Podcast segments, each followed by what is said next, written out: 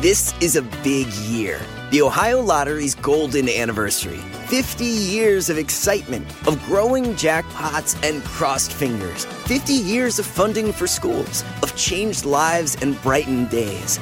50 years of fun, and that is worth celebrating. So watch for can't-miss promotions, huge events, and new games that will make the Ohio Lottery's 50th year its biggest one yet. Learn more at funturns50.com. Whether you're a morning person or a bedtime procrastinator, everyone deserves a mattress that works for their style. And you'll find the best mattress for you at Ashley. The new Temper-Adapt collection at Ashley brings you one-of-a-kind body-conforming technology, making every sleep tailored to be your best. The collection also features cool-to-the-touch covers and motion absorption to help minimize sleep disruptions from partners, pets, or kids. Shop the all-new Temper-Adapt collection at Ashley in-store or online at ashley.com. Ashley, for the love of home. Hola, ¿qué tal? ¿Cómo les va? Me da muchísimo gusto saludar a todos y a todas ustedes. Sean bienvenidos porque hoy vamos a platicar de aquella época de las vedettes. Oigan, híjole, dicen que ya no hay, y es que antes una vedette era muy completa, porque cantaba, porque bailaba, porque actuaba, eran un conjunto de cualidades artísticas que difícilmente la podemos ver al día de hoy.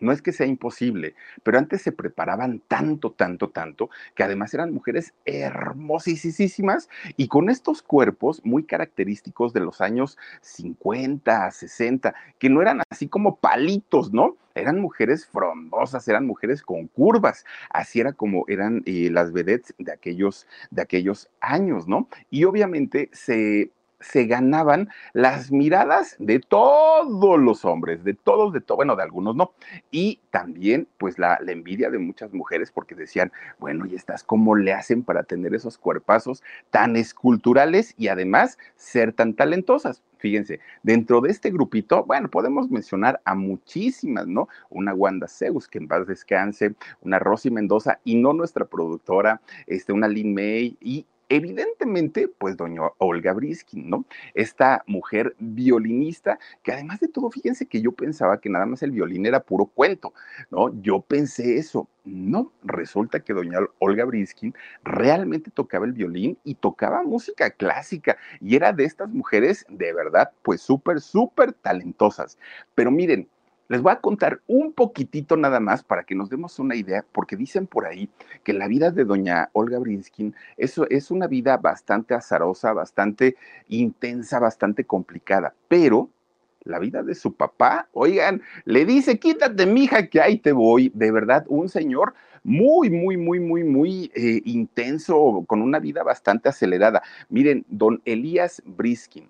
Resulta que este señor, que además de todo era ruso, fíjense nada más lo que son las cosas, ¿no? Este señor que nace en Ucrania, fíjense nada más, ahora sí como están las cosas allá en este país, en aquel momento formaba parte de la ex Unión Soviética, ¿no?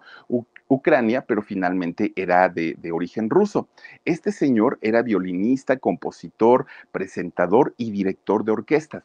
Fíjense, en aquel momento, que eran los años 30, 40 más o menos, se consideraba a don Elías Breeskin uno de los 8 violinistas más importantes o más destacados a nivel mundial. De todo el mundo, dentro de los 8 estaba este señor, que todo el mundo decía que qué bonito tocaba, que era un virtuoso, y aparte la música clásica que le encantaba era de los mejores.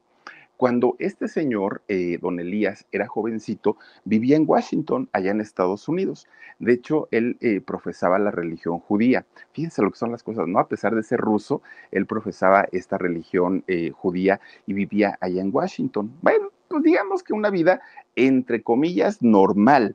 Porque miren, resulta que el señor era un señor bastante duro de carácter, difícil, respondón, gritón, enojón, exigente, estricto, duro. Ya se imaginarán, ¿no? Las cosas se tenían que hacer como él decía, o se ponía a gritar y se ponía a manotear. Pero además de todo, era un hombre pasional. ¿Por qué? Porque cuánta mujer se cruzaba por su vida, el señor le echaba a los perros, el señor era intenso, ¿no? Finalmente, y sabía cómo conquistar a las muchachas de aquel momento. Resulta que un día, fíjense ustedes que conoce a una muchacha. Él, siendo violinista y de los mejores del mundo, conoce a una muchachita muy guapa. De hecho, esta muchacha, hija de un millonario allá en Estados Unidos, Adeline Dom. Esta mujer, fíjense nada más, se casa con ella, tienen 3 hijos. Ninguno de ellos es Olga. Tienen 3 hijos y fíjense que el papá de esta muchacha, de Adeline, puso el grito en el cielo, porque se sabía perfectamente el tipo de vida que llevaba este señor Elías, que era tremendo, que tenía el carácter horrible, que bueno, tenía todos los defectos del mundo, parrandero y jugador. Entonces el suegro pues siempre estuvo en contra de ese matrimonio. Tuvieron sus 3 hijitos y fíjense que el señor, el suegro, siempre le decía a la hija: divórciate, este señor te va a dejar en la ruina, no puede ser posible que sigas ahí con él. Y de repente, fíjense que don Elías, viviendo allá en Estados Unidos, empieza a agarrar el vicio del juego, pero del juego en serio y de las apuestas, pero apostaba todo. Bueno, su quincena así completita la apostaba. Total, decía, pues mi mujer tiene dinero, pues si pierdo no pasa nada, decía él. Miren, se hizo de unas deudas millonarias el señor. Le debía prácticamente a todo el mundo. ¿Y qué era lo que hacía? Pues lo que hoy hace muchas familias también, déjenme les platico. Pues resulta que cuando las deudas ya están hasta acá, se cambian de casa. Y entonces andan rentando de un lado a otro, Y el suegro, bueno, infartado, porque decía: mi hija, ¿qué necesidad tiene de estar batallando con este señor y llevando a mi hija de un lado a otro y endeudando la parte de todo? Y al ratito hasta mi fortuna anda peligrando. Pues miren, el señor todos los días iba a ver a su hija: divórciate, divórciate, no te conviene, salte de ahí, hasta que la hija un buen día dijo: creo que tienes razón, papá, y se divorcia finalmente de Elías. Y entonces los niños se quedan obviamente con la mamá, y Elías, pues él dijo: ya solterito, pues ahora sí puedo volver a hacer lo que se me pegue la gana, ¿no? Fíjense que de ahí se va para Nueva York. Llega a Nueva York, pero llega enfermito. Fíjense que llega enfermo de una apendicitis, que dicen que el dolor de la apendicitis es muy fuerte. Llega muy mal para allá, llega sin dinero aparte de todo, llega endeudadísimo y llega con, pues, que tenía que pagar la pensión de los hijos. Entonces ahí había una enfermera muy guapa, ¿no? Que lo recibe ahí en el hospital y le empieza a preguntar, ¿no? Oiga, pues deme sus datos, bla, pues lo que hacen normalmente en los hospitales. Miren, resulta que esta mujer de nombre Ana, una enfermera, pues ya les digo, muy guapetona, lo empieza a atender con esta enfermedad de la apendicitis. Le tienen que hacer una cirugía a don Elías y Ana es quien se dedica a cuidarlo, ¿no? Pues ahí, entonces como lo cuidaba y el señor era ojo alegre, pues entre que lo cuido y la plática y plática, miren, se casan, ¿no? Se hacen novios y se casan. Tienen 2 hijos más, que no, tampoco está Olga ahí metida entre este matrimonio. Bueno, pues resulta que Ana, pensando que era el hombre de su vida, pensando que iba a ser un matrimonio feliz y que al fin había encontrado un hombre exitoso, talentoso, ella dijo: no, pues ya me saqué la lotería. Oigan, pues no, resulta que la vida de don Elías era todavía más caótica. Él tocaba, obviamente, su violín, pero se hacía acompañar por una orquesta. Era de los mejores violinistas allá en Estados Unidos. Entonces, a él le pagaban, digamos, el contrato de toda su gente, de todos los músicos que estaban ahí, ¿no? A él le llegaba el cheque y resulta que él ya se encargaba de pagarle a todos sus músicos. Dentro de gente de sonido, de todos, él recibía el dinero como jefe. Y entonces resulta que un día, ¿qué creen? Que le entregan el cheque de la quincena y ahí tienen que va al banco don Elías a cambiar el cheque, y ya estaba por pagarles, por meter el dinero en los sobrecitos amarillos para entregárselos a sus músicos, y de repente dijo: ¿y qué tal que lo juego? ¿Y qué tal que lo duplico? ¿Lo triplico? Y a lo mejor al ratito, pues con esto me hago millonario, dijo don Elías, ¿no? Y entonces ahí tienen que se van, ¿no?, a estas casas de juego. Pues apuesta todo el sueldo, no solo el de él, el de todos sus compañeros, que aparte eran muchísimos, y pues lo pierde. Elías pierde ese dinero. ¡Ah, jale! Pues imagínense nada más que de repente le digan a uno: oye, pues ahora no hay quincena. gente que tenía hijos, que tenían hijos en las escuelas, que tenían enfermitos en casa, que tenían que alimentar a su familia, todos viviendo al día. Y de pronto, pues que don Elías les llega con la sorpresa de, pues no hay dinero, ¿no? Ya me lo gasté. Hicieron el coraje del mundo. Bueno, andaban medio matando a Elías.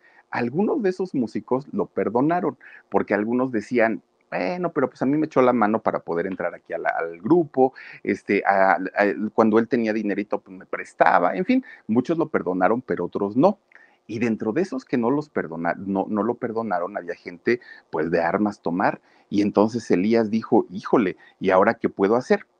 Él en aquel momento, Elías, no sabía que padecía un síndrome, un trastorno que es la famosa ludopatía o esta adicción al juego. Él no lo sabía, pero finalmente sí lo era, ¿no? Era una enfermedad. Bueno, pues resulta que Elías agarra a su familia, a Ana, a sus dos hijos, y se vienen para México, específicamente al Distrito Federal de aquellos años.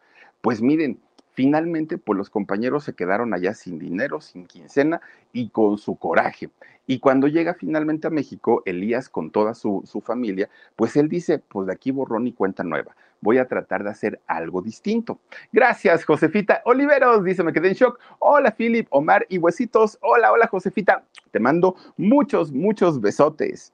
Bueno, pues fíjense, como se sabía de la fama que tenía Elías Breeskin aquí en Estados Unidos, por esa imagen de un gran músico, se conocía dentro del mundo empresarial, inmediatamente lo contratan como artista exclusivo para que vaya a tocar a la XEB. Shopify is the global commerce platform that helps you sell at every stage of your business. With the internet's best converting checkout, 36% better on average compared to other leading commerce platforms, Shopify helps you turn browsers into buyers. In fact, Shopify powers 10% of all e-commerce in the U.S. Sign up for a $1 per month trial period at shopify.com/podcastfree. All lowercase, shopify.com/podcastfree, shopify.com/podcastfree. Que en aquellos años la radio, bueno, era el medio que todo mundo utilizaba, ¿no? Se escuchaba radio o era radio, ni televisión. Y entonces don Elías empieza a trabajar en la XCB.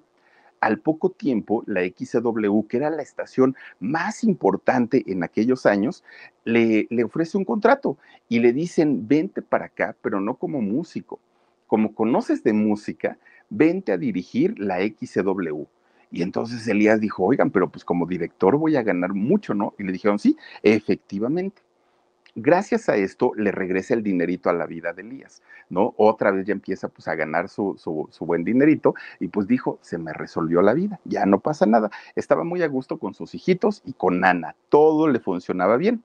De hecho, fíjense que por aquellos años Elías compuso muchos temas para películas de la época de oro del cine mexicano y también desde Hollywood lo llamaban o le mandaban a hacer pedidos específicos para películas de allá. Pues obviamente había muchísimo dinerito de por medio, pero resulta que Elías pues seguía apostando. Más tardó en decir me voy a portar bien que en lo que encontró casas de apuestas.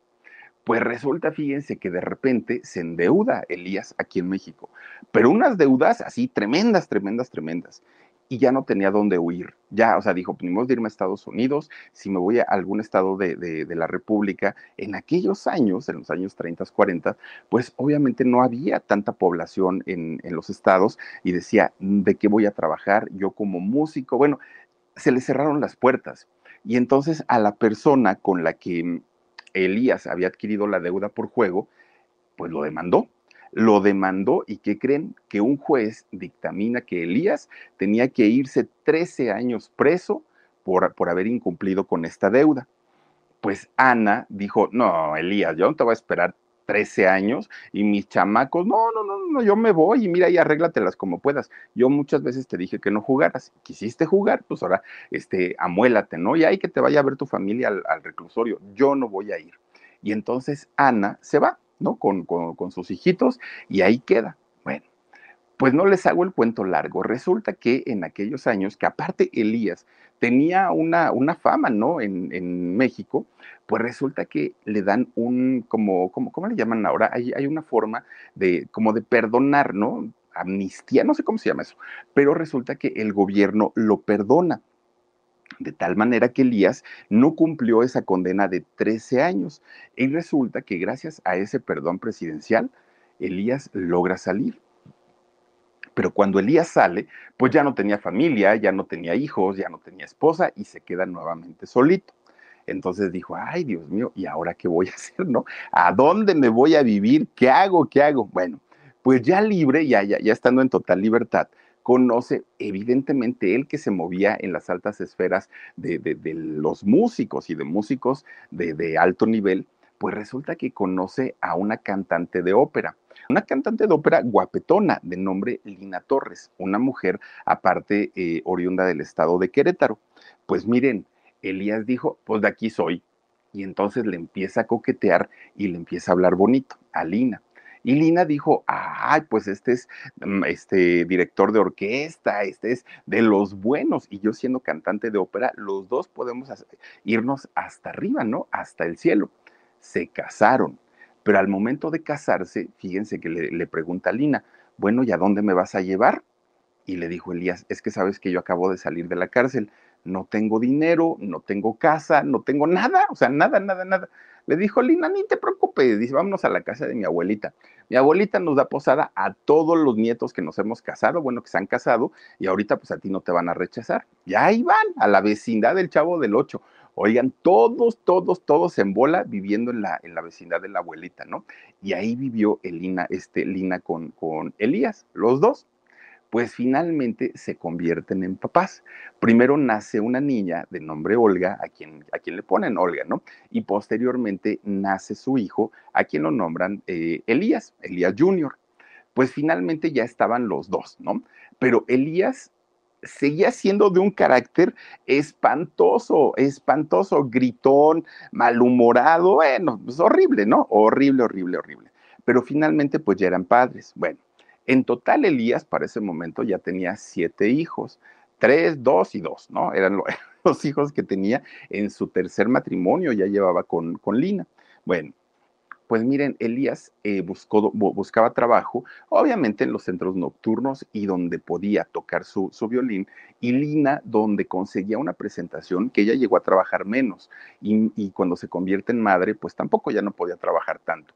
Dependían prácticamente del sueldo de Elías, que ya no era director, que ya era un músico, ¿no? Y entonces, pues obviamente la parte económica batallaba muchísimo la familia para poder mantenerlos, para poder sacar a los hijos adelante. Fue muy difícil.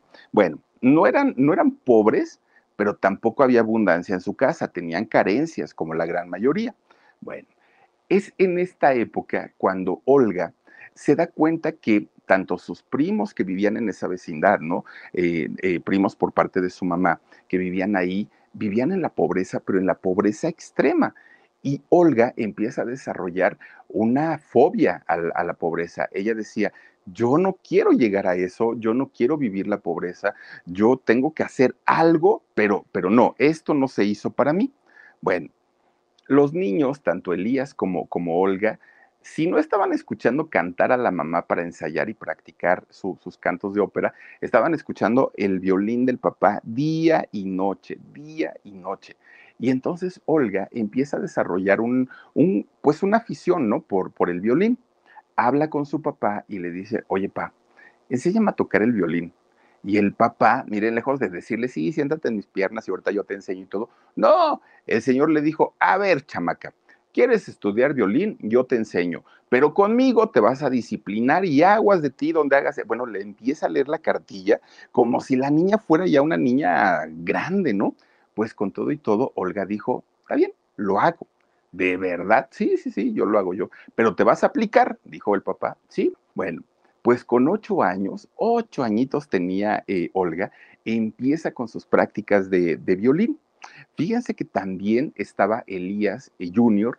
aprendiendo, pero Elías pues siempre fue como menos, pues se le daba menos, ¿no? Por el rollo, decía, bueno, pues es que mi papá me obliga, lo tengo que hacer, pero así como de gusto no lo hacía. Pues resulta que los dos los ponía a practicar y a ensayar, pero miren, en aquel momento, hagan de cuenta que don Elías, pues que Sergio Andrade, a las 7 de la mañana levantaba a Olga, chamaca, ya párate, hay que ensayar, hay que practicar, déjame dormir 5 minutos, ah, que 5 minutos, te me paras ahorita. Bueno, solamente hacían pausas cuando tenían que desayunar y comer. A las 8 de la noche, ahora sí, mijita, ya te puedes ir a descansar. Fíjense nada más, o sea, empieza a tener esta sobrecarga, ¿no?, de trabajo, que llegó el momento en el que Olga decía, ya basta, ya no quiero. Tú lo pediste, le decía el papá, tú quisiste, así es que ahora lo haces porque lo haces. Olga empieza a tener como cierto rencor al violín, porque sabía que le había robado su niñez, que gracias a estar aprendiendo todo lo que tenía que ver con el violín, no podía salir a jugar con sus primos, con sus amiguitos, se asomaba por la ventana y todo el mundo, los chamacos ahí jugando, todos pobrecitos, pero estaban felices. Y Olga todo tenía, tampoco tenía suficiente dinero, pero además estaba ensaye y ensaye y ensaye todo el tiempo. Bueno, cuando llegaba a ver que el papá se distraía un poquito, pasaba a aventar el violín y decía, ay, ya me voy, voy a estar ahí practicando y ensayando. Bueno, ella se escapaba y se salía para irse con los chamacos. Pues apenas se daba cuenta su papá, miren de las orejas, vámonos, chamaca, órale para adentro y a seguir ensayando. Se la vio muy, muy, muy difícil y muy complicado. Bueno, ya cuando cumple 13 años, la meten a una escuela de monjas, a Olga, que estaba en el sur de la Ciudad de México. La meten a estudiar ahí. Pues fue peor todavía. ¿Por qué? Porque además de tener que estudiar la escuela, además tenía que ensayar el violín, tenía que hacer tareas, tenía que ensayar y tenía que ir a la escuela. Para ella fue muy complicado y fue muy difícil, porque obviamente todo esto hacía que Olga pues no tuviera ni 5 segundos para ella solita, ¿no? Y fíjense que, aunque también Elías tenía que aprender, a él sí le daba permiso a su papá como de decir, pues vete a echar cotorreo con tus cuates un rato y luego regresas a aprender, porque Elías no le había pedido al papá aprender, quien le había pedido era Olga. Shopify is the global commerce platform that helps you sell at every stage of your business. With the internet's best converting checkout, 36% better on average compared to other leading commerce platforms. Shopify helps you turn browsers into buyers. In fact, Shopify powers 10% of all e-commerce in the U.S. Sign up for a $1 per month trial period at shopify.com/podcastfree. All lowercase, shopify.com/podcastfree, shopify.com/podcastfree. Entonces dijo, pues les enseño a los dos, pero pues mira, tú si quieres, pues vete, ¿no?, por ahí a jugar un rato y luego regresas. Siendo niñitos, el papá le dijo a Olga, ahora te voy a enseñar a perderle el miedo al público. Ay, papá, ¿y cómo vas a hacer eso? Tú no te preocupes, cámbiate, le dijo a Olga. Se cambia Olga, se cambia Elías y vámonos ahora sí, agarren su violincito cada uno y síganme. Y ahí van para afuera, ¿no? Oigan, se van a los restaurantes de la zona, entra don Elías, que ya lo había negociado, aparte de todo, entra y a ver, chamacos, se me trepan ahí al pequeño escenario que se improvisó y empiezan a tocar la música que saben, música clásica. Obviamente los hijos pues decían, papá, ¿cómo nos haces esto? Me da pena. Pues para eso los traigo, para que se les quite la pena y para que no empiecen ahí con sus cosas. Y ahí tienen a los dos chiquillos, ¿no? Toque y toque y toque. Bueno, se dan cuenta que los comensales les daban sus buenas propinas, y más como los veían chiquillos y bien arregladitos, les daban su buen dinerito. Y con eso don Elías decía, ay, bendito sea Dios, pues ahora ya salió un dinerito para apoyar aquí a los gastos de la casa, que mucha falta hacen. Bueno, pues miren, finalmente ellos desde esa edad comenzaron a trabajar y se hacen muy unidos, tanto Elías como Olga. Eran inseparables, ¿no? Para todo momento estaban juntos. Bueno, pues resulta que miren, aunque era mucho trabajo para la edad de estos niños, pues finalmente sabían que para algo su papá los estaba preparando. Y sí, efectivamente, don Elías sabía perfectamente que tenía esta adicción al juego, que difícilmente podía tener dinero en la mano sin que lo gastara, que no les iba a heredar una fortuna a sus hijos, en cambio sí les iba a heredar muchísimas deudas, y él pensaba, por lo menos que con la música se sepan defender de la vida. Ya me los traje para que vean cómo se gana el dinero, y si me meten a la cárcel otra vez, o si me llegan a hacer algo por no pagar, o lo que sea, por lo menos los niños van a saber cómo defenderse. Bueno, pues miren, finalmente va pasando el tiempo, ¿no? Y resulta que, fíjense que un día, ahí tienen que don Elías iba pensando justamente en todas estas situaciones de qué va a pasar el día que yo ya no esté en casa, ¿no? Iba caminando en la calle, don Elías, pensativo, muy pensativo. De repente, pues tiene que cruzar una calle, don Elías, y no se da cuenta que venía un coche. Le ponen un aventón, lo atropellan a don Elías de una manera tan fuerte, y aparte él ya era una persona adulta. Resulta que para aquel momento Olga ya tenía 18 años, que aparte a los 18 años, bueno, era una muñequita, pero preciosa. Y resulta que don Elías tiene que ser llevado al hospital. No murió don Elías. Resulta que tuvo cantidad de fracturas, estuvo muy grave, pero en el hospital, fíjense que de hecho lo primero que le dijeron es que se le había roto la cadera. Y le dijeron, pero se la podemos cambiar, ¿no? Pues ya estaba la tecnología pues empezando a sacar todos estos tipos de prótesis y todas estas cosas. Pues resulta que le cambian la cadera. Y don Elías, pues, poco a poquito empezaba a retomar nuevamente su vida. Pero en una de esas, esta cadera se le vuelve a romper porque estaba mal puesta o porque estaba defectuosa o por lo que quieran, pero se le vuelve a romper la cadera a don Elías. Vuelve a caer en el hospital y fíjense que del hospital ya no se pudo recuperar. Al poco tiempo adquiere una neumonía don Elías, y la neumonía que adquirió dentro del hospital fue finalmente lo que hace que pierda la vida. Que fue un trancazo muy duro para los hijos, porque obviamente pues era el que llevaba el mando, ¿no? En la casa, el hombre exigente. Fíjense que desafortunadamente, pues este hombre murió en el año 1969 y él para entonces ya tenía 73 años de edad. Les digo que ya era una persona adulta. Bueno, pues ya no hubo quien le siguiera enseñando a Olga, ya no hubo quien le siguiera enseñando a Elías, y finalmente dentro de todo estaban muy tranquilos porque sintieron que aquel yugo que el papá les imponía, ¿no? De tienes que tocar, tienes que practicar, ya no estaba. Ellos ahora lo tenían que hacer para ganarse la vida y lo tenían que hacer. Bueno, pues miren, los hijos de alguna manera lo tomaron pues triste, pero pudieron sobreponerse. Pero Lina no, la esposa. Lina desafortunadamente cayó en una depresión terrible. Ella sí quería a su marido, ¿no? Como haya sido, finalmente era pues el esposo que ella había decidido tener, y Lina cae en una tremenda depresión. Un día una vecina llega a verla porque Lina no comía, no dormía, se la pasaba en cama, dando vueltas, bueno, estaba muy deprimida. Y una vecina llegó y le dijo, o te pones las pilas por tus hijos, o al ratito que los veas metiéndose cualquier sustancia, que los veas haciendo y deshaciendo, no te quejes.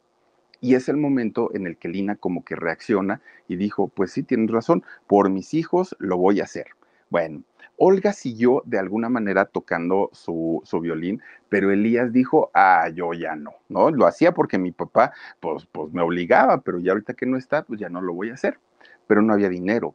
Entonces, lo primero que tienen que hacer es abandonar la escuela. Tanto Olga como Elías ya no siguieron. Olga tiene que ir a darse de baja en la escuela de monjas, y ahí mismo les dice, oigan, y no necesitan como, pues, a alguien que les ayude con el papeleo y todo. Y le dijeron las monjitas, pues sí necesitamos a una secretaria, pero estás jovencita y quién sabe si des el ancho. Y dijo Olga, no, sí me aviento. Y empezó a trabajar como secretaria en la misma escuela donde ella estudiaba. Y en las noches se iba con Elías para que la acompañara y tocaran el violín en los restaurantes. Dos trabajos, siendo muy jovencitos, y apenas si les alcanzaba el dinero para poder mantener a la familia. Bueno, pues miren, cuando Olga iba con su hermano a tocar el violín en estos restauranzazos, ¿no? Así muy elegantes, ella era muy observadora. Y entonces se daba cuenta que cuando llegaban los señores de mucho dinero, muchísimo dinero, oigan, llegaban tronando dedos, ¿no? Pero así, tronando. Hagan de cuenta como vieron, no sé si vieron el video de Ángel Aguilar que está circulando ahorita, que un señor de la tercera edad le abre la puerta, pues como caballero que es, le abre la puerta para que la niña salga de un lugar, y ella sale así muy altiva, muy que no volteaba a ver a nadie, y ni siquiera gracias le dijo al señor. Ahorita se la están acabando a Ángel Aguilar, ¿eh? Porque pues ese tipo de cosas no se hacen. Mínimo, gracias señor, ¿no? Mínimo. Pues resulta que en el caso de Olga se dio cuenta de esto, que los señores de muchísimo dinero tronaban dedos, les daban un servicio de primera, bueno, los trataban como reyes, lo que quisieran comer, el capricho que tuvieran, ellos pues lo conseguían, y todo era gracias al dinero. Y Olga decía, en algún momento yo también lo voy a hacer, y en algún momento yo voy a tener todo el dinero que yo quiera y voy a cumplir todos mis caprichos. Miren, en estos restaurantes en los que Olga tocaba siendo muy jovencita, pasaron por ahí políticos, empresarios, deportistas, artistas, bueno, un Raúl Velasco llegó por ahí, Jacobo Zabludovsky, políticos muy importantes de la época, y Olga se desesperaba porque decía, en algún momento yo voy a tener tanto dinero como ellos y van a ver si no me van a atender como la reina que soy. Ya traía sus aires de grandeza desde aquel momento. Bueno, pero ella, la única forma que veía posible para poder llegar a tener tanto dinero no era haciendo otra cosa más que tocar el violín. Dijo, me voy a convertir en una de las mejores concertistas y gracias a eso voy a recibir aplausos, dinerito y con eso pues ya voy a salir adelante. Era lo que ella quería. Pues no llegó el dinerito. Fíjense que para esos años Olga pues ya estaba súper formada, ¿no? Y aparte delgadita, cinturita, curvas pues muy pronunciadas, muy guapa. Entonces un día llega a trabajar a uno de estos restaurantes donde llegaban a comer todos estos figurones, ¿no? De la élite de México. Pues resulta que ahí estaba un empresario artístico y entonces cuando vio el cuerpazo de Olga, dijo, ah, caramba, y jovencita, pues imagínense, 18, 19 años para aquel momento. Miren, resulta que este señor se le acerca y le dice, oye, Olga, es que estás muy bonita, estás muy guapa y eres muy talentosa. Yo soy un empresario artístico y te puedo hacer famosísima a nivel mundial. Te puedo hacer famosa a nivel internacional.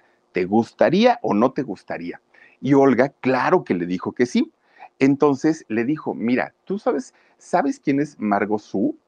Y le dice Olga, no, Margot Su, ¿no? Y le dice Olga, no.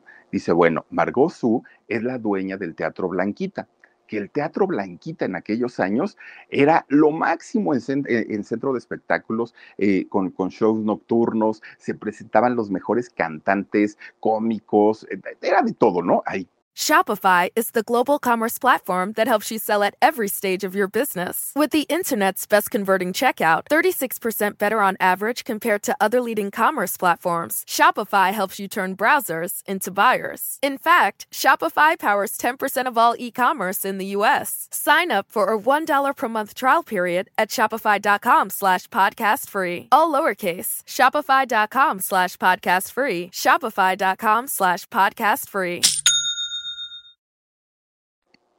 Y Olga dijo, ah, claro, el Teatro Blanquita. Y le dijo, ¿quieres que te lleve con ella? Si yo te llevo con ella, yo te presento con ella, tú te vas a convertir en una de las más grandes vedettes de México. Y de eso me encargo yo. ¿Quieres o no quieres? Y le dijo Olga, por supuesto que sí quiero. Y entonces le dice, bueno, ¿a qué hora sales de trabajar? No, pues a tal hora. Yo vengo por ti o mando al chofer. Y de aquí ya nos vamos, ¿no? Sí, está bien, dijo Olga. Termina de tocar, ella se va al baño a retocar, a ponerse más guapa, dijo ella, no, pues tengo que lucir bien para presentarme con la dueña del Teatro Blanquita. Llega este señor, entra Olga a su coche y ahí van, ¿no? Pero Olga, pues obviamente ella había nacido en la Ciudad de México y conocía perfectamente las calles, ¿no? Y entonces cuando resulta que se da cuenta que este señor iba en una dirección totalmente opuesta y le dice, oiga, como que por aquí no vamos para el Teatro Blanquita, ¿eh? ¿Para dónde me lleva?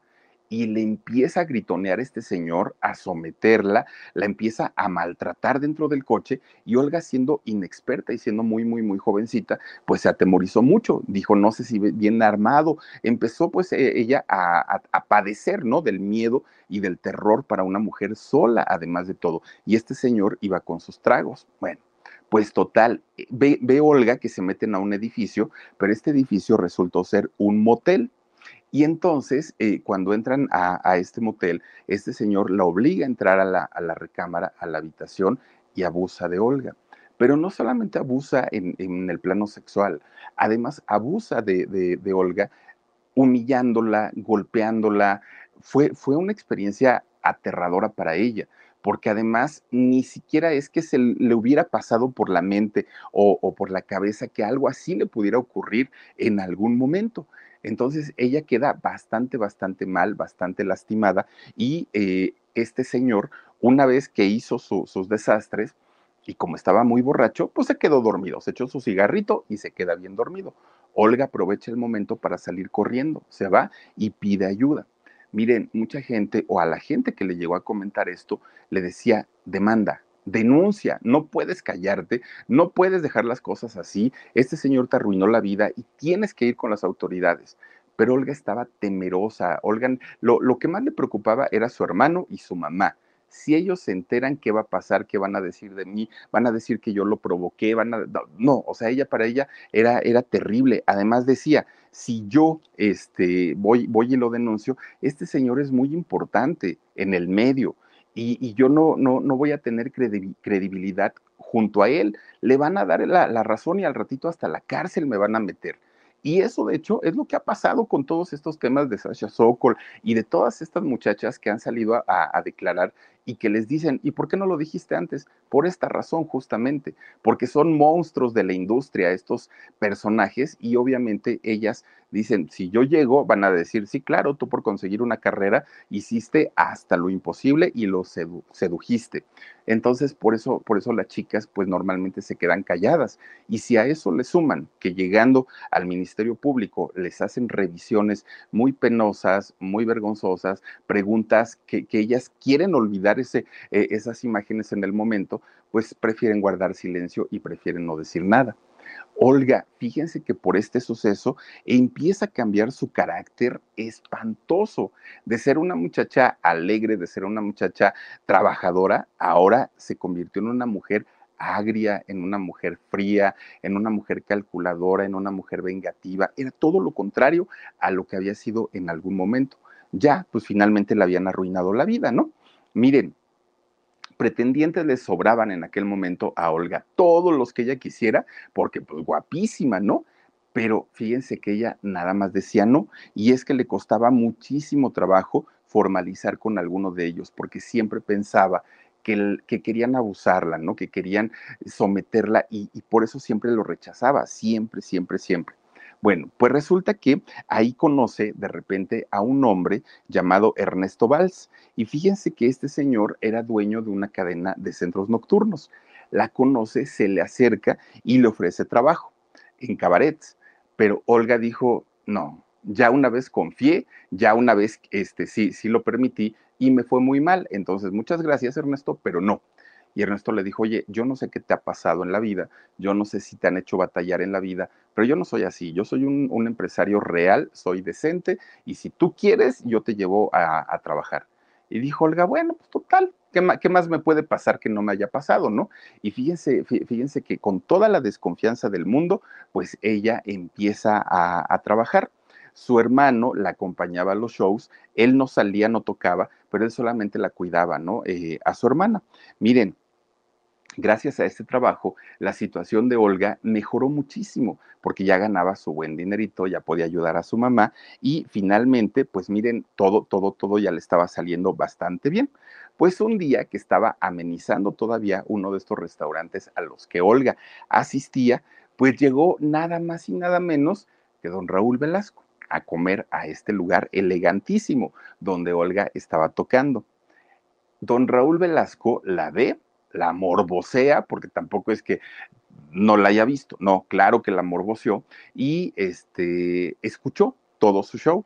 Entonces se da cuenta, pues, de las curvas, de la belleza y del talento de esta mujer. La manda a llamar, así, ¿no? Tráiganme a esa chamaca, ¿no? Y entonces Raúl Velasco habla con ella y le dice, oye, eres muy bonita, ¿te gustaría salir en mi programa?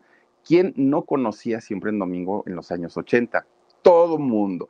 Le gustara la música en español o no le gustara, Siempre en Domingo era obligado.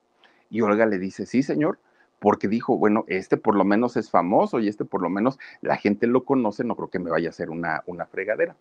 Y le dijo, Raúl, te espero el próximo domingo para que vayas y toques una pieza. Te voy a pedir dos cosas, niña, dos cosas. La primera, que no me salgas con una de estas canciones clásicas que estás tocando porque son muy aburridas y me vas a dormir a mi público.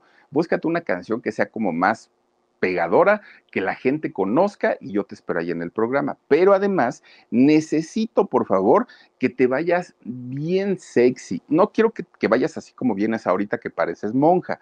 Vete, pues mira, provocativa, que los señores pues se sientan complacidos contigo. Y dijo Olga, ay señor, ¿cómo me pide eso? Bueno, si tú quieres salir, ahí te espero. Ay, por cierto, ya se iba, ¿no? Raúl Velasco. Y le dice, ah, y por cierto, ese chamaco que está ahí parado en la esquina, ¿quién es?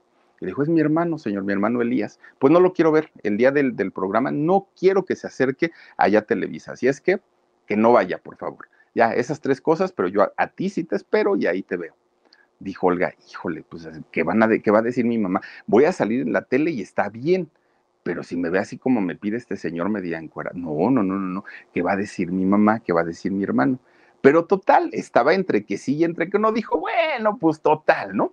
Ahí va, llega el domingo. Pero fíjense, toda la semana estuvo pensando, decía Olga, me pidió una canción popular, ¿qué voy a tocar, Dios mío? Y ensayaba una y decía, no, está muy fea, ensayaba otra y no, está bien fea. Total, preparó como 20 canciones y ahí va para allá, ¿no? Dijo, pues a la hora de la hora a ver cuál me sale, ¿no? Ahí en el escenario. Resulta que Raúl Velasco la presenta, ¿no? Y la presenta, pues ya se imaginarán, ¿no? Como la chica sexy, sensual, guapísima, un nuevo talento, no sé qué, y la anuncia, Olga Breeskin. Bueno, sale esta mujer, se queda viendo a las cámaras, se queda viendo a la gente y dijo, ¿y ahora qué toco? Y lo único que se le ocurrió en aquel momento, pues empezar a tocar en violín, la cucaracha, ya no puede caminar, imagínense nada más. Pues miren, lo que pudo haber sido un fracaso terrible para Olga, el público se animó, porque pues, evidentemente La Cucaracha pues una de las canciones más conocidas en México, y a Olga le valió para que Raúl le dijera, regresa la siguiente semana. Los señores quedaron complacidos, los teléfonos del foro, que en aquel momento pues había teléfonos en los foros, creo que ya ni hay, y entonces estaban suene, que quién era esa mujer, que quién era esa chica, que guapísima, que bueno, los señores encantados con ella, y Raúl dijo, pues la siguiente semana vienes para acá, ¿no? Regresas conmigo. Pues miren, ella, Olga, sabía perfectamente que no, Raúl no la había invitado por su talento, que Raúl no la había invitado porque era buena persona, que Raúl la había invitado para morbosearse con ella, que Raúl la había invitado porque pues estaba guapísima, y eso lo sabía Olga. Entonces ella dijo, ojalá algún día me lleguen a contratar por mi talento y no nada más por mi figura, ¿no? Pero bueno, finalmente para ella fue un escaparate y le funcionó bastante haberse presentado ahí en Siempre en Domingo. Además, necesitaba el dinerito, necesitaba pues obviamente trabajar, y qué mejor, ¿no? Pero cada presentación que había en Siempre en Domingo, Raúl le pedía que saliera más y más sensual y con menos ropa. Bueno, pues con todo y todo dijo, bueno, pues es que ya estoy metida en esto, pues ya qué le hacemos, ¿no? Ya después hasta se acostumbró Olga, ¿no? A salir con poquitita ropa, muy sensual, guapísima, y a tocar en Siempre en Domingo. Bueno, pues resulta, fíjense nada más, resulta que un día, con la promoción que tenía en Siempre en Domingo, que era una promoción bastante grande, pues la contratan en los diferentes centros nocturnos que había en aquel momento, de los mejores, desde el Capri, desde el Closet, el Quid, estos lugares que en los años 80 eran de verdad de los más reconocidos en la Ciudad de México. Olga los pisó. Mi gente, ¿cómo están? Yo soy Nicolás Porcella y quiero invitarlos a que escuches mi nuevo podcast Sin Calzones, en el que con mi amigo Agustín Fernández y nuestros increíbles invitados hablamos de la vida, la fiesta y nuestras mejores anécdotas. Y obviamente todos los detalles que no contamos en ningún otro lugar, solo lo van a tener acá en Sin Calzones.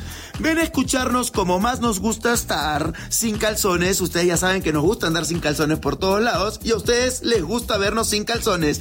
Esto todos los jueves en cualquier plataforma donde escuches podcast y en YouTube. Y no solo eso, Olga con ese espectáculo abarrotaba, llenaba, todos los señores querían ir a ver a esta mujer de la micro mini cinturita y las caderas amplias.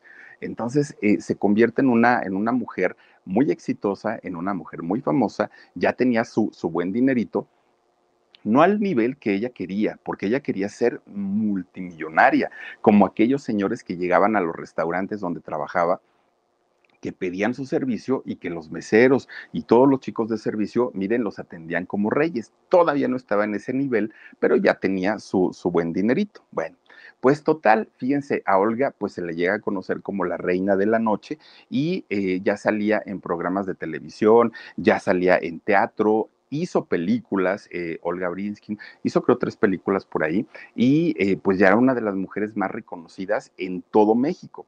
Para ella, pues imagínense, de haber estado en el anonimato ahora a ser una mujer muy reconocida, pues obviamente pues ya se codeaba también con la gente más importante de la industria. Pues resulta que un día Valentín Pimstein, este productor de televisión y de origen chileno, resulta que la vio y le dijo: oye, Olga, ¿por qué no te vas a trabajar, pero al mejor lugar de la ciudad? Y le dijo Olga: pero pues no, o sea, yo voy escalando poco a poquito. ¿Se acuerdan que ayer hablábamos que Rogelio Guerra, que en paz descanse, la conoció justamente en el Hotel Continental Hilton, en este lugar llamado Belvedere? Y resulta que es Valentín Pimstein quien lleva a Olga Breeskin a trabajar en este centro nocturno, ¿no? Y entonces, pues, Olga ya había tocado ahora sí los cuernos de la luna, ¿no? Ya se encontraba, pues obviamente, en la fama más alta, era la más cotizada, la que ganaba más dinero, la que estaba mejor, pues, posicionada dentro del mundo de las vedettes. Bueno, ella se iba y compraba su ropa para los shows en Estados Unidos, ella ya no se la compraba en México, ella presentaba este tipo de espectáculos además con animales exóticos, tenía al tigre, tenía serpientes, tenía tarántulas, bueno, una mujer que aparte rompió, ¿no? Pues muchos estándares de shows que se manejaban en aquellos años. Pues Olga empieza a trabajar de esta manera. Pues total, un día dijo ella: pues voy a invertir en un show tipo Las Vegas, ¿no? Que sea de estos espectáculos impresionantes, dijo ella. Bueno, pues cuando la ve Televisa con este show enorme, lleva este espectáculo a la televisión, la contratan a Olga para que empiece a trabajar. De hecho, ¿se acuerdan el programa que ella tenía y que cantaban "Todos queremos ver a Olga, todos queremos ver a Olga"? Bueno, esa cancioncita todo mundo la cantaba porque era realidad. Todos queríamos ver a Olga. En ese momento era la estrella y la figura del momento, ¿no? Era lo de moda. Bueno, ahora sí. Olga Breeskin era una mujer orgullosa, soberbia, sentía que lo merecía todo, ella en plan de diva, ¿no? Finalmente, pues ya decía: pues ya trabajé, ya lo logré y ahora sí, pues me merezco todo. Pues bueno, además el miedo que ella tenía a la pobreza en aquel momento, dijo: no, yo no voy a regresar a vivir a la casa de la abuela, yo no voy a estar batallando con cuestiones de dinero. Y entonces Olga encuentra la fórmula para nunca más volver a la pobreza. ¿Y cuál era? Relacionarse con todos los poderosos del país, todos, políticos, empresarios, artistas, bueno, hasta narcotraficantes, con eso les digo todo. Gente de verdad muy, muy, muy importante, que le daban absolutamente todo: carros, casas, joyas, dinero en efectivo, todo lo que ustedes se puedan imaginar, llegó a las manos de Olga. Bueno, un candidato en aquel momento a la presidencia de la República Mexicana le regaló una casa en el Pedregal, que el Pedregal aquí en México, en el distrito, en la Ciudad de México, es una de las zonas más caras, ¿no? Del sur de la ciudad. Una casa con un valor de $3 millones se la regaló a Olga Breeskin. Imagínense nada más. Bueno, era de verdad una cosa exagerada, todos los regalos que le daban. Y Olga no estaba dispuesta a desaprovechar ninguno de ellos, ninguno, pero no eran gratis, ¿no? Todos los regalos que ella recibía eran a cambio de favores sexuales. Que la gente, imagínense, para regalar una casa de $3 millones, pues obviamente el candidato de aquel momento sabía perfectamente que iba a venir algo de regreso. No le iba a dar esa casa por nada, ¿no? Y Olga lo sabía, y ella decía: ay, me vale gorro. Si algún día un viejo mugroso y marrano me tocó sin que yo quisiera, pues ahora por lo menos le saco jugo a mi cuerpo, a mi belleza, y pues me vale gorro. Olga Breeskin se convierte pues en una mujer de la vida galante, pero de alto nivel. No de estas chicas que desafortunadamente tienen que vender su cuerpo paradas en una calle. No, Olga lo hacía también, pero lo hacía pues con gente, de mucho dinero. Y además se daba el lujo para decidir con quién sí y con quién no. Miren, desde un Negro Durazo, imagínense, se estaba relacionada jefe de la policía y un hombre muy cercano, aparte a López Portillo, presidente en aquel momento de México. Desde un Luisito Rey, o sea, toda la gente poderosísima de aquel momento, pues estaba obviamente, atendidos por Olga Breeskin, ¿no? De hecho, fíjense que es el Negro Durazo quien se convierte en su proveedor de drogas, en su proveedor de sustancias. Ya ven todos estos cateos que llegaban a hacer de pronto, obviamente decomisando la droga, y que se quedaba la policía. Bueno, pues el Negro Durazo se ponía a repartirla a todos sus amigos, entre ellos Luis Rey, obviamente, y a Olga Breeskin, ¿no? Que para aquel momento ya estaba metida muy de lleno en el alcohol y en las drogas. Ya Olga ya tenía un vicio tremendo, pero no había peligro y no había miedo. ¿Por qué? Porque un jefe de la policía de aquel momento la cuidaba. Tú ponte feliz, mi reina, no te preocupes, yo aquí te cuido, y si no, ahí están mis guardaespaldas, ellos van a estar al pendiente de ti, tú disfruta la vida, tú no pagas nada, tú lo que necesites, tú lo que quieras. Y Olga era lo que había deseado toda su vida, ¿no? Tener este tipo de vida fácil, de elegancia, de toda la opulencia que llegó a soñar en algún momento. Ahora la tenía, ya no era un sueño, y pues ella encantada y feliz de la vida. Bueno, fíjense que Olga sabía, ¿no?, de qué manera ella podía seguir obteniendo. Pues un día dijo, bueno, mi físico no me va a durar toda la vida, ¿qué va a pasar el día que se me acabe? Y entonces fíjense nada más que dijo, ya sé, me voy a cuidar para no embarazarme, pero si en algún momento como que siento que esto se va para abajo, pues tan fácil como me embarazo de uno poderosísimo y con eso pues me aseguro todo el futuro, ¿no? Toda mi vida. Pues resulta que un día le dice a uno de estos poderosos, ¿no? Le dice, ¿sabes qué? Me encantaría tener un hijo contigo. Uy, el otro se indignó, pero se indignó feo y le dijo, no, yo a ti te quiero para que me des placer. Tú eres la casa chica, para tener hijos tengo a mi mujer, tengo a mi esposa, y a mí no me interesa que tú te conviertas en madre. No, y si me vuelves a salir con una tontería de esas, olvídate, te mando a desaparecer. Pues dijo Olga, bueno, pues creo que ya no funciona tanto la fórmula, ¿no? Pero bueno, finalmente Olga pues ya estaba posicionada bastante bien.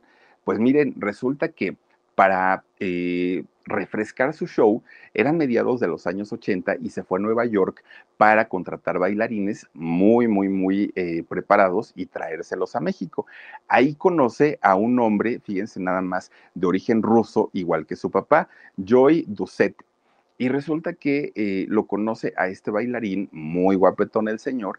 Se hacen novios y fíjense nada más, Olga tratando de dejar su vida de excesos, ya tenía el dineral del mundo, ya tenía sus casas, sus joyas, sus coches, su todo. Dijo, pues me caso, dejo todos los vicios y ahora sí me dedico a ser ama de casa y a ser mamá, ¿no? De tiempo completo.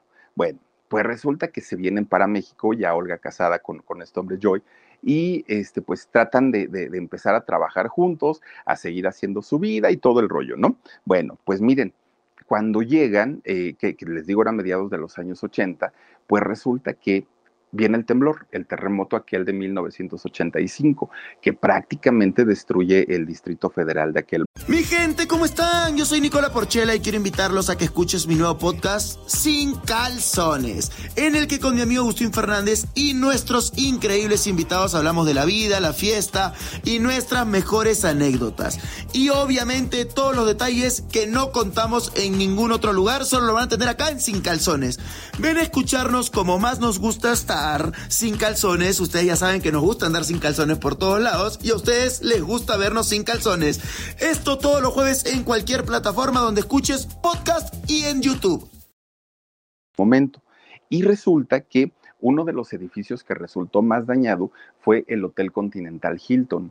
Y entonces, al año siguiente, que fue 1986, lo tienen que derrumbar. Derrumban el Hotel Hilton y Olga se queda sin trabajo, porque pues ella trabajaba justamente ahí.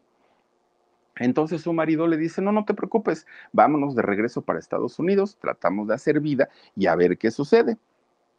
Ponen un negocio de bienes y raíces allá en Estados Unidos, pero el señor Joy era bailarín, ¿no? y Olga pues era vedette. Entonces ninguno de los dos tenían experiencia para administrar un negocio de bienes raíces y resulta que los dos habían invertido todo su dinerito en este negocio. Resulta que poco a poquito empezaron a perderlo todo. Imagínense los ahorros, todo lo que había trabajado Olga, pues se fue, ¿no? Todos los regalos, todo lo habían invertido. Y resulta que en Estados Unidos se quedan sin dinero, pues tienen que regresarse a tratar nuevamente, pues, de buscar trabajo aquí en México, pero además de todo tenía que buscar trabajo como si fuera una nueva, como si fuera novata, porque ya se había ido a Estados Unidos, porque ya era una mujer casada, porque había perdido mucho el interés de la gente y tiene que empezar a tocar puertas nuevamente Olga Breeskin. Bueno, pues miren, finalmente la reciben en Televisa, la contratan para una telenovela, e empieza ella a trabajar ahí, pues tratando, ¿no?, de echarle ganitas y de volver a recuperar nuevamente su patrimonio. Pues miren, resulta que después de ahí, después de venir a México y hacer una telenovela, la contratan en Las Vegas para ir a hacer un show, un espectáculo allá. Pues miren, resulta que traía la salación doña Olga Breeskin, porque ese hotel, ese edificio donde ella estaba dando este show, lo tumban en el año 2000 y otra vez se queda sin trabajo y a tocar puertas por todos lados. Empezó ahí la decadencia de Olga Breeskin, que además de todo, fíjense que en el 2001, si no estoy mal, murió su mamá, muere la señora y pues obviamente Olga Breeskin cae en una tremenda depresión. Para aquel momento ya había nacido su hijo Alan, ya era mamá. Y ella cae en una depresión espantosa porque su mamá la había apoyado siempre, ¿no? Había estado con ella en todo momento. Olga se descuida muchísimo, se descuida en su físico, empieza a tomar muchísimas pastillas para dormir, para levantarse, para la depresión, para todo. Se hace adicta a las pastillas, además a la comida y a la cama. Olga quería estar todo el tiempo acostada en la cama viendo tele y entonces resulta que se descuida tanto que empieza a subir muchísimo de peso, muchísimo. Era irreconocible Olga Breeskin, ¿no? De aquella cinturita nada había quedado. De aquel rostro prácticamente perfecto, nada había quedado. Bueno, pues todavía así intenta irse a trabajar allá a Las Vegas, ¿no?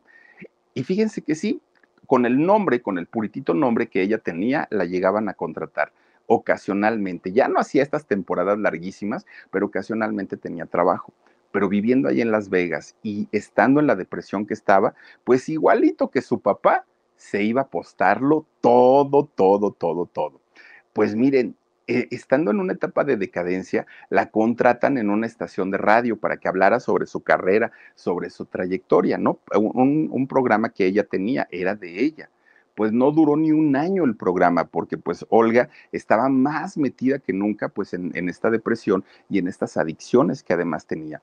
Ya no tenía dinero, ya no tenía trabajo, ya no tenía buen físico y de repente un empresario le dice, hola Olga, ¿por qué no firmas con nosotros? Yo tengo una empresa de representaciones y podemos hacer algo muy interesante con tu carrera, la retomamos, vas a volver a hacer lo que eras antes, vas a brillar y Olga dice, bueno, pues no tengo nada. De no tener nada a tener un contrato, pues por lo menos vamos a ver de qué se trata. Ella estaba tan emocionada por lo que le había dicho este hombre, Mauricio Ring, que resulta que firma el contrato. Olga, muy contenta y muy emocionada. El contrato era por 10 años, imagínense nada más. Pues resulta que una vez que firma el contrato Olga, pues empiezan a salir todas las cláusulas que ni siquiera había leído. Dentro de todas, bueno, se traía cortita este hombre llamado Mauricio Ring. La traía cortitita, la maltrataba, la humillaba, ni siquiera había trabajo, o sea, pues simplemente fue como para decir, está con nosotros trabajando Olga Breeskin, pero no le conseguía absolutamente nada. Y Olga pues ya quería salirse, ¿no?, de aquel contrato tan amañado. Pues resulta que un día este señor, Mauricio, le dice, oye, vamos a hacer un festival nosotros para festejar los 100 años de la Fundación de Las Vegas. Entonces, pues quiero traer a lo mejor de lo mejor. ¿Qué artista en México es el número uno? ¿Cuál tú consideras? Y Olga dijo, pues mi compadre, ¿no? Juanga, pues él es el número uno. Pues tengo a mi comadre Lavero, pues Olga se relacionaba con todas los figurones, pero resulta que dijo, pues Juanga. Y entonces este señor le dijo, háblale dile que vamos a firmar un contrato para que venga. Bueno, ahí va el otro, ¿no? Y pues como era su comadre, pues dijo, pues sí firmo. Firmó también sin ver, Juan Gabriel firma este contrato. Pues resulta que a la hora de la hora, pues Juan Gabriel no fue, no se presentó. Este señor Mauricio lo demanda a Juan Gabriel y resulta que tiene que pagar de indemnización $4 millones. Juan Gabriel le pide a Olga que testifique a su favor y Olga, por miedo a Mauricio, le dijo que no podía. Le dijo, no, pues es que discúlpame, pero pues este señor me va a matar si yo firmo a tu favor. Pues ahí se dio el truene con Juan Gabriel, cosa que pues, le dolió mucho a Olga porque era de sus mejores amigos, o lo consideraba por lo menos de sus mejores amigos. Miren, pues finalmente Juan Gabriel, que no le gustaba pagar y pues, no, o sea, ni impuestos ni nada, tuvo que desembolsar $4 millones. Y entonces, pues imagínense nada más, Olga quedó como la mala del cuento y finalmente este empresario, el tal Mauricio, la corre y le dice, ¿sabes qué? Nomás aquí me hiciste hacer un pelotero de abogados, de juicios, de todo, ya rompemos tu contrato y te me vas. Dijo Olga, bueno, pues de todo lo malo, pues por lo menos ya me quitó el contrato. Bueno, pues Olga se queda literalmente en la calle, sin casa, sin dinero, sin trabajo, con un físico que no le ayudaba para su trabajo, y además de todo, su hijo ya se había independizado, él ya vivía aparte, él ya había hecho su vida por otro lado, y Olga no le quería dar molestias. Y entonces, fíjense nada más, Olga tiene que recurrir a la gran mayoría de sus amigos para pedirles dinero, a todos. Y lo peor del asunto es que el dinero ni siquiera lo quería utilizar para ella salir adelante, comprarse una casita, no, todo lo quería o para jugar, o para tomárselo, o para drogarse. Para eso quería el dinero Olga, y por eso la mayoría de sus amigos que sabían esta historia no le daban. Olga se intentó quitar la vida y no una sola vez, fueron varias veces. ¿Por qué? Pues porque ya no veía salida, ¿no? Ya no sabía qué hacer. Fíjense nada más que de repente un día la invitan a una reunión cristiana. Yuri ya la había invitado en algún momento, pero Olga pues, dijo que no. Pero resulta que en ese momento ya estaba tan mal, que la invitan a una reunión cristiana. Olga acepta ir y ahí es cuando descubre, ¿no? Pues que finalmente podía encontrar su salvación justamente con Jesús. Se convierte al cristianismo y ahora que ya va a cumplir 72 años y que ya está retirada del violín y de todo el espectáculo, ella se dedica a dar conferencias, a dar pláticas sobre su testimonio en iglesias cristianas. Además, con su hermano que se había peleado en algún momento, justamente porque no lo quiso llevar a Siempre en Domingo, pues se reencontró con él, ya tiene nuevamente una relación muy buena.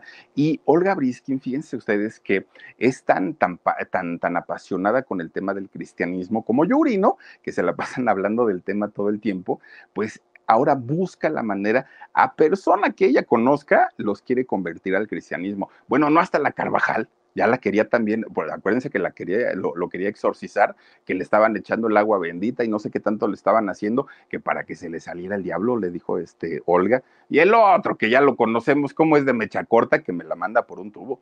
Pero pues bueno, pues así son las cosas. Ella siente, pues obviamente, como ella encontró la paz y la tranquilidad, le gustaría que mucha gente también la encontrara. Y piensa ella que a través del cristianismo todo mundo pues se va a sentir feliz. Bueno, para todo hay, y no todo mundo pues se siente cómodo con algunas doctrinas, ¿no? Pero el caso de Olga, de verdad, es un caso bastante interesante y se los queríamos platicar en esta noche aquí en este canal que se llama El Philip. Oigan, pues ya terminamos, pero vamos a saludar a la gente y antes de que se me olvide, vamos a tener alarido esta noche, 12 de la noche, las invitamos y los invitamos para que se conecten con nosotros. Ahora sí, dice Mauricio Enrique Rebolloso Pérez, ahora se hizo cristiana también. Sí, Mauricio, ahora ya anda dando conferencias y todo el rollo, justo como lo hace Karina Yapor, como lo hace Anel, también la ex esposa de José José, sus hijos, como lo hace Yuri y como lo hace ahora también Olga Breeskin. María del Carmen Hernández Celestino dice, buenas noches, Philip, y saluditos. Hola, María del Carmen, bienvenida. Laurita Aguirre dice, con ese cuerpo, ¿quién no la iba a buscar? Uf, no, todo mundo. Y aparte, se juntó el hambre con la necesidad, porque ella siendo ambiciosa desde chiquitita, Pues dijo, de aquí soy y no rechazo regalos, ¿eh? Saraí Saralí dice, qué mala onda. Pues sí, bastante, bastante. Rebenexe9 dice, qué triste. Sí, caray, sí. Y bien lo dice Jorgito, ¿eh? Oigan, si una Olga Breeskin, que era guapísima y que tenía ese cuerpazo, terminó así, imagínense uno. Bueno, no quiere aún ni pensar.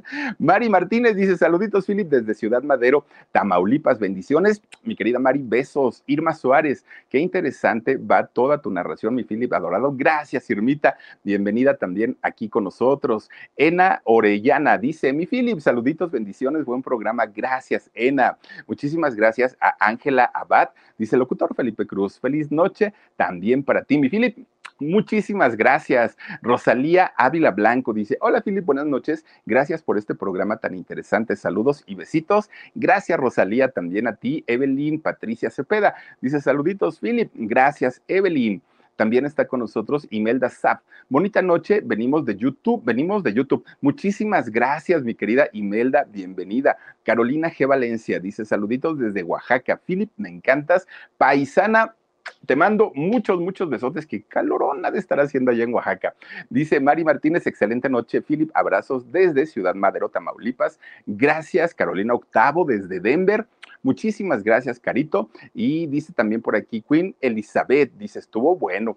Pues sí, y mañana les tengo otra. Ay, Dios mío. Ahora sí, esta semana creo que sí nos fuimos así como que con puros fuertes, y de verdad que la de mañana no se la pueden perder. Está buenísima, buenísima. Pero bueno, por lo pronto, aquí en el Philip, yo ya les digo buenas noches. Ya nada más nos vamos a cambiar el chipiturco y nos vamos para el alarido. Los invito y las invito a que nos acompañen en este canal del alarido, que se suscriban también a todos nuestros canales también de Productora 69. Que pasen bonita noche. Duerman ricos, si me pueden acompañar y se desvelan un poquito más conmigo, se los voy a agradecer mucho. En el canal del alarido en 15 minutitos ya estaremos por ahí, y si no, bueno, ya lo podrán ver mañana. Cuídense mucho, nos vemos, que pasen bonita noche, adiós.